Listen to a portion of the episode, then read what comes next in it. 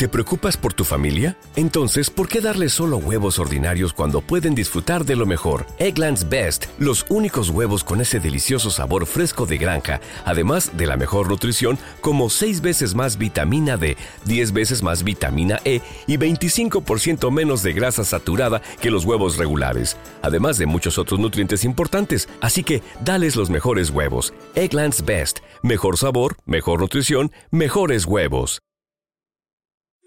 Los cuentos de la Casa de la Bruja, tu podcast semanal de relatos de misterio, ciencia ficción y terror. Cada viernes al caer la noche, un nuevo relato.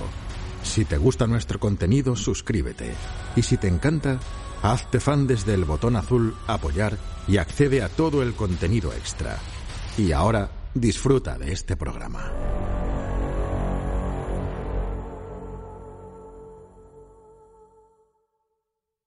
Hoy presentamos Donde su fuego nunca se apaga, de May Sinclair.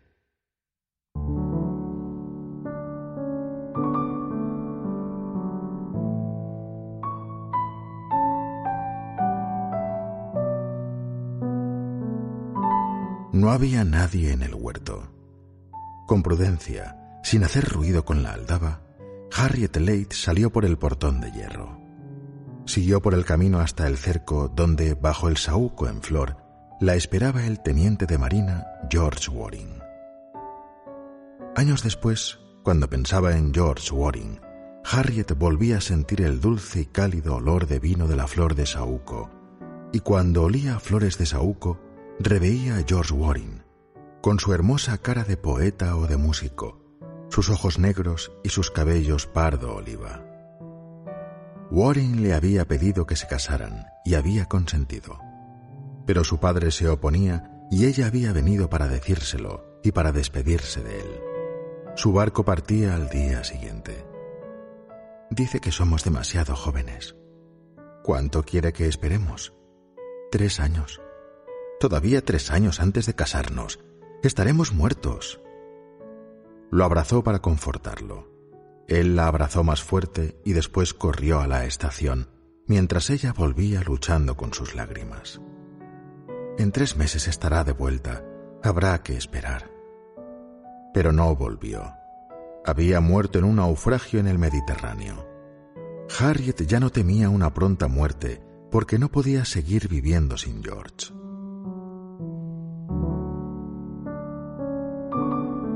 Harriet Late esperaba en la sala de su casita en Maida Vale, donde vivía desde la muerte de su padre. Estaba inquieta, no podía apartar los ojos del reloj, esperando las cuatro, la hora que había fijado Oscar Wade. Lo había rechazado el día antes y no estaba segura de que viniera. Se preguntaba por qué lo recibía hoy, si ayer lo había rechazado definitivamente. No debería verlo nunca. Le había explicado todo claramente. Se evocaba, tiesa en la silla, enardecida con su propia integridad, mientras él la escuchaba cabizbajo, avergonzado. De nuevo sentía el temblor de su voz, repitiendo que no podía, que debía comprenderla, que no cambiaría su decisión, que él tenía una esposa y que no debían olvidarlo. Oscar respondió indignado. No necesito pensar en Muriel. Solo vivimos juntos para guardar las apariencias. Y para guardar las apariencias debemos dejar de vernos. Oscar, por favor, váyase.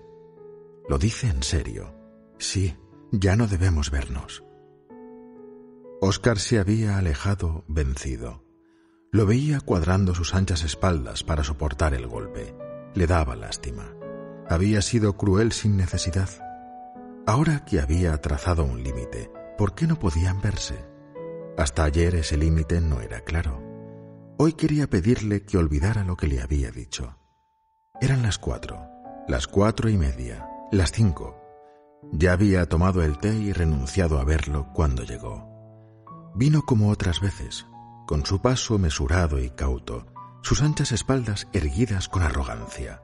Era un hombre de unos cuarenta años, alto y ancho, de caderas estrechas y cuello corto, cara grande y cuadrada y rasgos hermosos.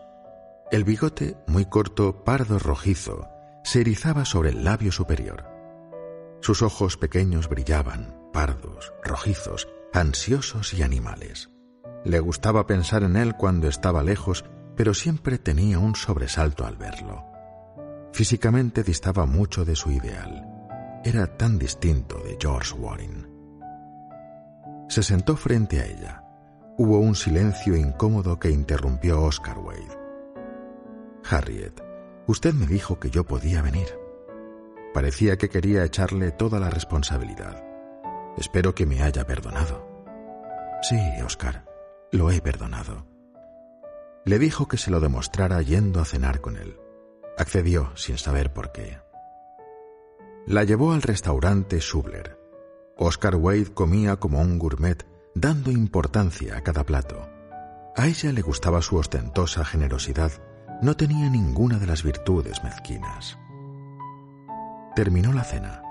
Su congestión silenciosa decía lo que estaba pensando, pero la acompañó hasta su casa y se despidió en el portón.